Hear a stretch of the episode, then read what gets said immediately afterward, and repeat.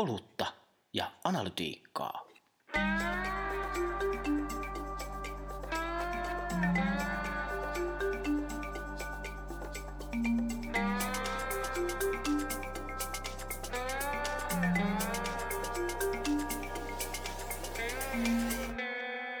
Ettei ajateltaisi niinkään, että maailma tulee juuri olemaan tuollainen, niin kuin me ennakoidaan tai ennustetaan anteeksi, vaan sitä, että minkälainen, minkälaiseksi meidän pitäisi organisaationa muuttua, koska maailma on muuttumassa tuollaiseksi. Eli kyseessä mm. pitäisi olla enemmän, niin kuin, enemmän skenaarioajattelusta kuin puhtaasti siitä, että yritetään ennustaa täydellisesti jonkun yksittäisen asian onnistumista. Olutta ja analytiikkaa. Entä jos mittaatkin oikeasti vain menneisyyttä? Entä jos se estää sinua luomasta jotain aidosti uutta? Tänään me puhutaan Jaakon kanssa ennustettavuuden unelmasta. Mutta ennen kuin mennään asiaan, niin perinteinen sihautus. Tänään nimittäin tämmöistä kevään raikasta suomalaista ihan laageria. Oi, oi, oi, oi. Tempas Kylläpä on komeen näköinen etiketti. Noin, kaksi. Ai, ai, ai. Mitäs tuo on tuo maku? Cheers. Kyllä, Lapsuuteni kesä. heti alkoi aivot kulkea. Kyllä. No, mutta asiaan. Ai että. Aurinkokin paistaa. Kyllä. Ennustettavuuden unelma, mittaatko oikeasti vain menneisyyttä, on tämä meidän jakso otsikko, niin tuota, tässä teemassa on aika monta hankalaakin termiä ja asiaa. Avataan muutamaa tässä. Eli jos me puhutaan deskriptiivisesta analytiikasta, niin siinä katsotaan, mitä on tullut tehtyä ja opitaan siitä. Jos me puhutaan prediktiivisesta analytiikasta, niin siinä pyritään ennakoimaan asiakkaiden käyttäytymistä. Yksi konkreettinen esimerkki tästä tota, jälkimmäisestä maailmalla on aika monta someanalytiikkajärjestelmää, jotka paitsi näyttää sulle mitkä aiheet niin sanotusti vetää just nyt, niin osa näistä järjestelmistä ennakoi, mistä julkaisusta on tulossa viraali. Siellä on erilaisia tekijöitä määritelty taustalla. Mutta mitä Jaakko oot mieltä siitä, että kun puhutaan tästä prediktiivisesta analytiikasta, niin, niin olet sanonut, että ei pitäisi puhua ennustamisesta ollenkaan, niin miksi näin? Niin, itse, itse olen niin kuin ehkä enemmän niin kuin miettinyt tätä ylipäätään en, ennusteen tekemistä, että asi- asioihin pitäisi tässäkin tapauksessa suhtautua niin kuin sääennusteisiin. Eli eihän sääennusteen tavallaan tarkoitus ole se, että, että mä näen, että huomenna on tasan tarkkaan kahdeksan astetta, joten mä, mä tiedän tasan tarkkaan, että kannattaako mun mennä ulos ja mihin asti, vaan, mä- vaan se antaa mulle osviittaa. Mm. Miten minun pitäisi ennakoida omaa toimintaani suhteessa mahdollisesti vallitsevaan lämpötilaan tai ilmastoon tuolla ulkopuolella. Ja se on mun mielestä niin kuin kokonaisuus niin kuin sama kyse, mikä meidän pitäisi niin ajatella tässä analytiikan konseptissa tai niin kuin ylipäätään analytiikan soveltamisessa niin kuin sisällön tuotantoon. Että ei ajateltaisi niinkään, että maailma tulee juuri olemaan tuollainen, niin kuin me ennakoidaan tai ennustetaan anteeksi, vaan sitä, että minkälainen, minkälaiseksi meidän pitäisi organisaationa muuttua, koska maailma on muuttumassa tuollaiseksi. Eli kyseessä pitäisi olla enemmän, niin kuin, enemmän skenaarioajattelusta kuin puhtaasti siitä, että yritetään ennustaa täydellisesti jonkun yksittäisen asian onnistumista. Aina pitäisi varautua kaikkeen, mitä siinä tulevaisuuden skenaariossa on. Mutta kyse on se, että miten me pystytään ennakoimaan niitä tulevia tilanteita. Miten sä pystyt niinku valmistautumaan siihen, että mitä ne mahdolliset skenaariot siellä tulevaisuudessa on. Mm. Tuota, mulle tuli tästä tällainen konkreettinen keissi media-alalta mieleen, että voisi hyvin olla tilanne, jossa media julkaisee paljon sisältöjä, mutta ää, se ehkä ei julkaise sisältöjä tietyistä aiheista, eli tiettyjä aiheita puuttuu ja näiden tiedetään kiinnostavan joitakin kohderyhmiä, niin sanotaan nyt vaikka Game of Thrones jutut, niin ää, jos sellaiset puuttuu, niin, niin se, se asiakas, jota tai joka kuvaa menneisyyttä, niin eihän se tietenkään osaa sanoa, että nyt sulta puuttuu tällaista. Niin, Eikö niin? se on just näin. Mutta sitten, jos sä rupeat tekemään niitä, niin, niin datasta voisit oppia kehittää näitä sisältöjä eteenpäin. Et Mä en ainakaan näe näitä sillä tavalla niin kuin toisiaan pois sulkevina. Ei, ei, mutta mut se on toi, toi, on niinku, toi on niinku erittäin hyvä pointti, että tietyllä tavalla niinku tämmöinen niinku dataohjautuvuus tai data-inspiroituvuus, hmm. niin kuin monesti sä olet omassa blogissasi tuonut mahtavasti esiin tämmöisen niinku tietyllä tavalla käsite, käsitekartan tässä, niin, niin siinähän loppupeleissä kyse on kuitenkin niinku tietyllä tavalla ennustemalleista. Mm. Tu- tulkitaan dataa, jotta ruvetaan olettamaan, että maailma makaa täl- tällaisenaan. Ja sehän on tiety- tietyllä tavalla niin kuin ihan hirveä, hirveän väärässä, koska silloinhan me niin kuin puhutaan tosiasiallisesti mehän puhutaan niin kuin historiasta. Ja silloin me katsotaan, että kun historia on tällainen ja ihmiset tulevat pysymään tismalleen samanlaisina, mm. niin sen takia me voidaan päätellä, että tulevaisuuskin tulee menemään näin. Ja sen, sen takia niin kuin, niin kuin, niin kuin täytyy sanoa, että koko ennustamisbisnes on tosi, tosi mielenkiintoista. Se, se on niin kuin, tosi semmoinen, niin kuin, ää, jos ajattelee, niin kuin, että minkälaisia ennusteita vuosittain tuotetaan, niin on, on internet, miten internet tulee käyttäytymään, ja kaikkea ma- maailman puhutaan niin tämmöistä ennustemaailmasta, ne paisuu, niin kuin tämä Amy Webin ennust, niin kuin tulevaisuuskartta. Mm. Et siellä alkaa 300 ennustetta. Mä en enää en tiedä, että mitä sinne tavallaan... Vajaa 400 sivua. Vajaa 400 sivua, niin se on niin tavallaan, että kaikki mahdolliset skenaariot. Niin, Kyllä mun mielestä niin tietyllä tavalla pitäisi, pitäisi olla kuitenkin semmoinen jonkinnäköinen skouppaus siinä, että tietyllä tavalla, että mitä tässä niin yritetään ratkaista ja minkälaiset mm ennusteet tiettyyn ongelman ratkaisuun liittyy. Ja tietyllä tavalla siihen niin kuin peilata sitten nimenomaan sitten, sitten omaa kykyä, miten mä ennakoin, miten mä muutun, että jos nämä skenaariot tulee todennäköisesti olemaan tällaisia. Siitähän se mm. niin kuin mun mielestä on kyse. Mutta niin mut ennusteet on mikä sun mielestä, mikä sun suosikkiennustus on? Ainakin semmoinen, mikä, en tiedä onko tämä lempi, mutta mikä aina mua mietityttää silloin tällainen, että, että kun jengi hirveästi arvailee, että milloin seuraava iso talousromahdus tulee, niin, niin sitä on kiva ennustella. Ja sitten kun se tulee sitten vähän pöly laskeutuu, niin sitten aina kaivetaan jostain esiin se niin kuin yksi mestari, joka sen on ennustanut. Joskus ne on niin kuin samoja ihmisiä, joskus muita. Ja sitten, sitten kyllä, kyllä mua jälkikäteen sitä aina mietitty, että miten toi yksi jamppa on se, mutta ehkä sitä ei nähdä, että jos niin kuin 150 miljoonaa ihmistä ennustaa ja sitten se yksi kaivetaan jostain, niin kyllähän se aina natsaa jossain kohtaa, mutta tota, se on tämmöinen, mikä olisi tietysti kiva tietää. Ja, ja, ja varmaan niin kuin ihmisellä on niin kuin sellainen tietty tietty halu ajatella, että joku mestari olisi se, joka pystyisi näkemään, miten tässä tulee käymään. Joku mm. ihminen olisi, jolla semmoiset maagiset niin kuin yliluotsaavat kyvyt, joka pystyisi jotenkin niin kuin, niin kuin näkemään enemmän kuin muut. Vaikka mm. jotenkin tuntuu aika mahdottomalta, varsinkin tämmöisessä nykyisessä niin kuin informaatioyhteiskunnassa, että et, et, että sä voisit niin kuin joku yksilö pystyisi nousemaan niin paljon muiden ihmisten yläpuolelle, että hän pystyisi niin kuin jotenkin tarkasti ennustamaan. Kyseessä mm. on mun mielestä enemmän just se, se kyse siitä, että hän, hän sattui nyt vaan olemaan oikeassa. En tiedä kuinka monta mm. eri, hän, hänellä oli vaikka ennustemallia siihen, että, mm. että, että, että mitä tässä tulee käymään. It, itselläni on ehkä niin kuin, tuosta kun mitä tulee nyt tota, su, suosikkiennustuksiin, niin euroviisut. Ne, mm. no, no mun mielestä niin kuin parasta ennustamista koskaan. Joka vuosi me lähetetään Euroviisuihin ihminen ja sen jälkeen media alkaa purkamaan sitä auki, että millä todennäköisyydellä Suomi voittaa ja kuka sanoo mitäkin. Nyt Portugalin edustaja sanoi, että tässä tulee olemaan seuraava voittaja ja wow, nyt on kaikki panokset, vihdoinkin Suomi voittaa pitkästi ja ei ikinä osu kohdalleen. Mm. Ja jos en väärin muista, niin Lordin kohdalla to- todennäköisesti ennustettiin, että, tota, että Lordi ei tule ikinä menestymään ja kappas mitä kävi. kävi. Mutta mut se on jotenkin niinku hauskaa, että et siinäkin niinku tietyllä tavalla niinku se tarina on tärkeämpi kuin se lopputulos. Tietyllä tavalla. Ei sitä kukaan joutunut vastuuseen koskaan. Mm. Että, et tietyllä tavalla, että me ennakoitiin tätä väärin, koska se on niin kuin ihmiselle, ihmiselle tietyllä tavalla hauskaa. Mutta se, mikä siihen liittyy, se niin kuin perusongelma tuossa on, niin on mun mielestä semmoinen niin perusdilemma, mikä mediassa on. Se vähän viittasitkin tuossa alussa jo siihen, että tietyllä tavalla aletaan tekemään asioita. Ää, ja, ja sitten tietyllä tavalla niin kuin, ää, ei ymmärretä, että et, et nähdään se nopea voitto niissä asioissa. Sitten mm. ruvetaan niin kuin dataohjatuasti niin sanotusti ennustamaan, että kun me tehdään tämmöisiä juttuja, niin kappas ne menestyykin tosi hyvin. Ja mm. tietyllä tavalla optimoidaan sitä nopeata voittoa, jolloin sitten häviää taas se pitkän aikavälin hyöty. Tässä on niin mun mielestä niin kuin hauskasti nähtävissä esimerkiksi niin kuin mediakirjoittelu, ää, ää, eri, eriomasta dataa löytyy, siis Trumpin vaaleista. Tämä on mm. vähän tietenkin vanhaa dataa. Mm. Mutta se määrä, mitä media käytti esimerkiksi Trumpista kirjoittamiseen, koska Trumpista sai paremmat klikkausluvut kuin muista, niin mm. generoi niin kuin hauska ilmiön, jossa tietyllä tavalla media sanoi, että ettehän te voi valita tuota, mutta itse asiassa kirjoittamalla siitä varmisti sen, että Trump valittiin.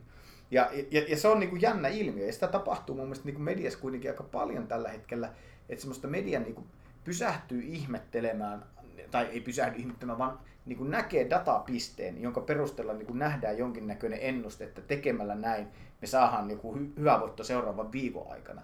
Eikä ymmärretä, mm. että itse asiassa pitkässä juoksussa tämä onkin isompi ongelma. Että Niin. tietyllä tavalla optimoidaan lyhytnäköisesti sitä toimintaa. jolloin tullaan niin kuin mittaamismielessä sitten vaikutusten tai vaikuttavuuden mittaamiseen, josta voi, me, meillä voi olla oma jakso tässä jossain vaiheessa. kyllä mielellään, kyllä Mutta mielellään. tota, toi on tuossa ottaa muuten välihörpsyt, koska mulla on yksi kysymys. Joo, ota, ehdottomasti. Olutta. Ja analytiikkaa. Siitä reaaliaikaisuudesta vielä yksi kysymyskohta, mutta siis taustaksi, että tämä meidän idea tä- tämänkertaiseen jaksoon niin syntyi tietysti paitsi, paitsi meidän omista kokemuksista, niin alettiin keskustella enemmän tästä, kun Twitteristä bongattiin tämmöinen kuva, kuva, jossa kiteytettiin, kuva jäävuoresta, jossa kiteytettiin, että asiakasdata on vain jäävuoren huippu ja sitten sen alla, alla on tota, muuta ihmisten, ihmisen käyttäytymisen ymmärtämistä ja tässä tota, ää, kuvan yhteydessä todettiin, että jos haluat tietää tulevaisuuden tarpeita, niin, niin asiakasdata ei ole se, koska se kuvaa mennyttä käyttäytymistä. Nyt Tästä puhuttiin äsken kuvasta Credut tuota LUT-yliopiston apulaisprofessori Joel Merolle. Mutta että tämä liittyy siihen reaaliaikaisuuteen. Me ollaan molemmat oltu esimerkiksi aika paljon tässä mediabisneksessä reaaliaikaisten analytiikkatyökalujen kanssa tekemisissä. Niin onko ne, johtaako ne sit sitä toimintaa niin kuin oikeaan suuntaan, kun eikö nekin sitä pelkästään historiaa kuvaa? Niin, ja- lyhytnäköistä, his- tai tietyllä mm. tavalla sitä tämän hetken. Ja se onkin se ongelma, että mikä se niinku kombinaatio on tietyllä tavalla, että mikä se iso näkymä, niin kuka sitä johtaa sitä laivaa. Tämähän on niinku johtajuuskysymys toisaalta, toisaalta tavalla iso kysymys. Mutta se, että ne reaaliaikaiset työkalut, nehän tuottaa, tuottaa erinomaisen näkymän siihen, että mitä just tällä hetkellä tässä hetkessä tapahtuu. Mm. Ja tietyllä tavalla, kun mä väännän tosta vivusta, niin mitä sitten, ja mä väännän tästä vivusta, niin mitä sitten tapahtuu.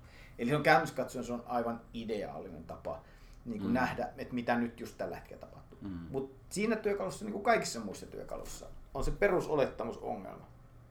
Ihmiset ei ole rationaalisia. Ihmiset ei, ole kauhean, ihmiset ei toimi niin kuin loogisesti, ennalta arvattavasti.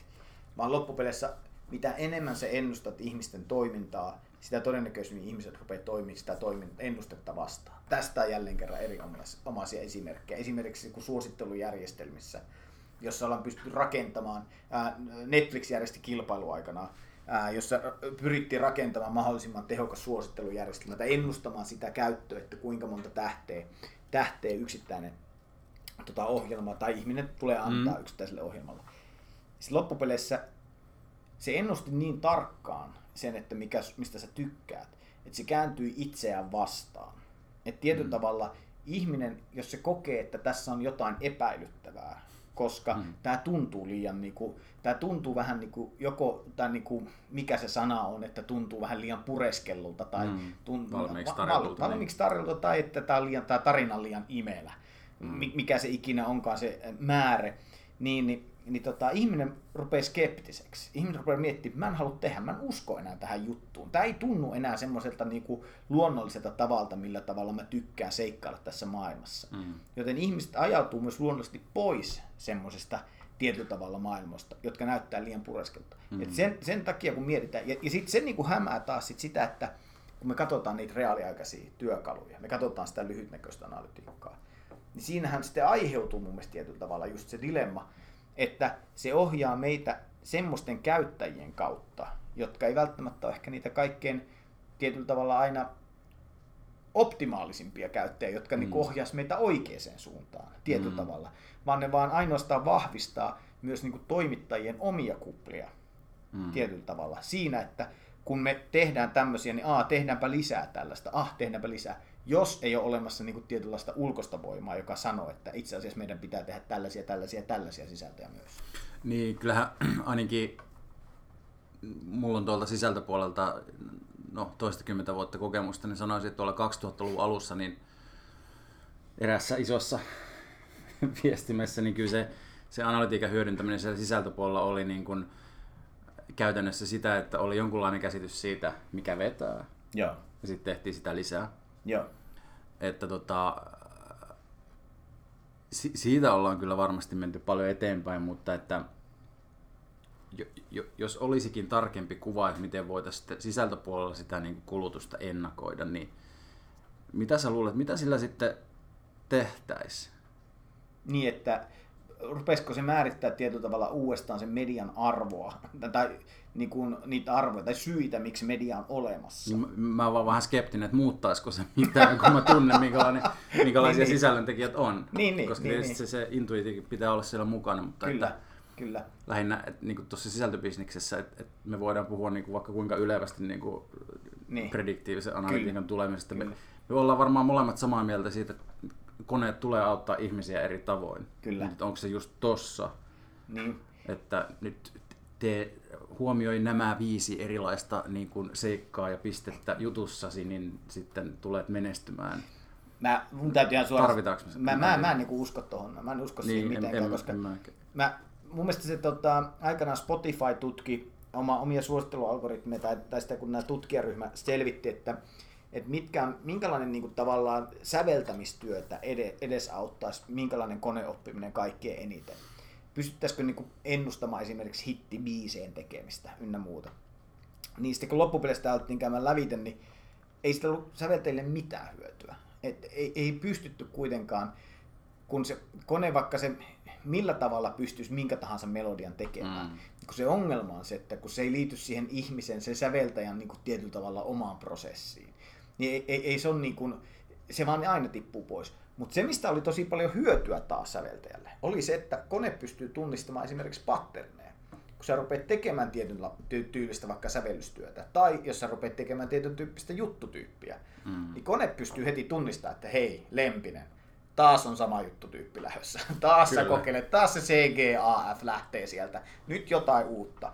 Et siinähän kone pystyy kyllä auttaa sua. Mutta mm. Mm. se ennustettaisiin, että ei kun kirjoita siihen tämmöisiä lauseita. Niin, kyllä. Niin, e- vaikea kuvitella, että mi- mikä siinä olisi semmoinen niinku assetti, mikä toisaalta tuottaa sisällön tekijälle, että sisällön kuluttajalle jotain semmoista arvoa, Mm. mikä olisi uniikkia, mikä saisi heidät kuluttamaan sen sisällön, et, käyttämään aikaa tuommoiseen niin. sisältöön. Tietyllä tavalla, mikä, on- millä, millä ei ole minkäänlaista persoonaa. Niin, ehkä se jotenkin tuntuu, että tämä sisältöbisnes kuitenkin niin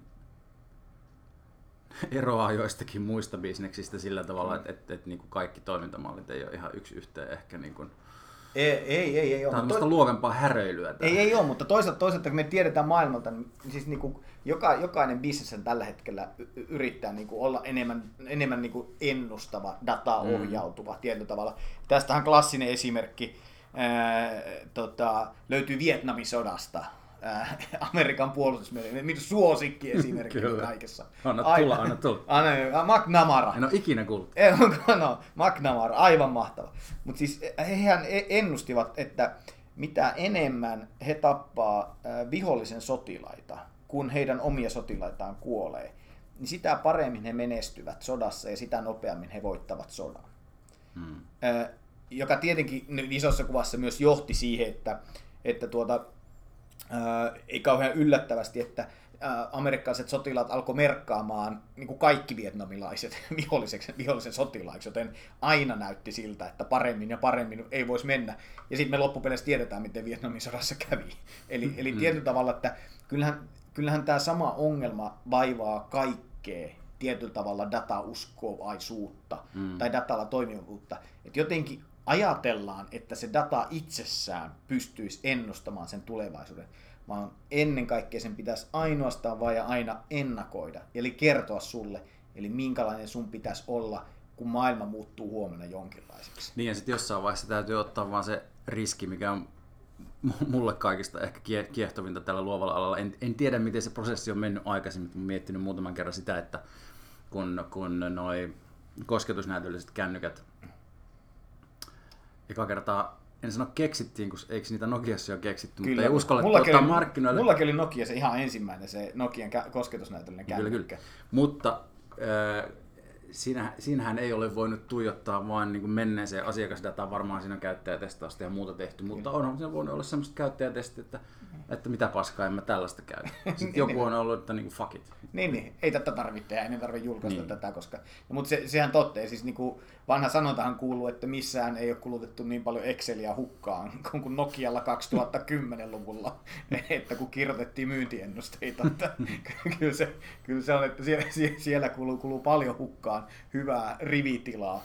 Mutta, mutta, mutta perusajatus, että totta kai, että, että sunhan pitää tietyllä tavalla jos sä aina meet sen mukaan, niin kuin pyrit rakentaa ennustetta, että, että miten asiakkaat käyttäytyy, tai sä jotenkin yrittäisit tulkita sen sun mm. mittareista, niin, niin kyllähän se niin kuin ihmiset aina haluaisi vaan nopeampia hevosia. Ei, ei tietyllä mm. tavalla niin kuin autoja, vaan että minä olen täällä 1800-luvulla, minulta kysytään mitä sä haluat, niin mä haluan tuon hevosen kulkevan nopeammin, lisää mm. hevosia tänne. Ei sille, että mä haluaisin moottoroidun kulkuneuvon, millä mä voisin itse kyntää tämän pellon mm. päivässä. Tuo on hyvä analogia. Mitkä on nykypäivän hevosia ja mitkä on nykypäivän tota, autoja? Niin, siis eri, erinomainen kysymys. Se on siitä mun mielestä kyse niin kuin tietyllä tavalla, että miten me aletaan muuttumaan kohti tota, nyt näitä uusia niin kuin autobisnestä. Ja itse asiassa tämä on siinä mielessä niin kuin hauska esimerkki, että ihmiset luulee, että oli hevosia, nopeampia hevosia, sitten yhtäkkiä tuli autoja. Sitten se, mm. Niin mutta ei, ei, siis siinähän välissä oli 30 vuotta, kun kehitettiin erilaisia moottoroituja tai hevosapuvälineitä. Ja se oli pitkä aikaväli, missä kehitettiin kaikenlaisia erityyppisiä välineitä. Ja tämähän monesti historiasta unohtuu, koska historia ei rakasta iteratiivista, pikkuhiljaa kehittyvää kulttuuria, vaan historia rakastaa sankaritarinoita. Sen mm-hmm. takia meille niin kuin kerrotaan tämä esimerkki, esimerkinomaisesti tällaisena, vaikka totuushan itse asiassa oli se, että siellä keksittiin niinku semmoisia kaksipyöräisiä tota, pelto traktoriajoneuvoja, jolla yritettiin ratkoa sitä nopeamman hevosen ongelmaa. Ja, ja se, se oli mm. niin kuin tietyllä tavalla tämä tähän mahtavaa. Sen takia se kulttuurihan on se, joka tietyllä tavalla pitäisi pystyä äh, mahdollistaa se ennakoinnin, mahdollisimman tehokkaan ennakoinnin, eli mm. se on henkilökohtaisen muuttumisen, jotta sä taas pystyt muuttumaan siihen tulevaisuuden niin kuin hypoteesiskenaarioihin, että mihin tämä on menossa. Mm. Olemme siis yhtä mieltä siitä, että, että tulevaisuuden ennakoiminen tai ennustaminen, niin se on helvetin vaikeaa. Ää, Mutta mahdollista. Se on semmoinen tota, futuristi ää, Roy Amara, joka on aikanaan todennut sen, että ää, ennustaminen on vaikeaa, varsinkin tulevaisuuden. Siihen on varmaan hyvä lopettaa. Ehkä me tähän voidaan lopettaa tämän, tämän, tämän kertan jaksomme. Kyllä. Otetaan kuitenkin sille vielä. Yes, hep. Hep, hep.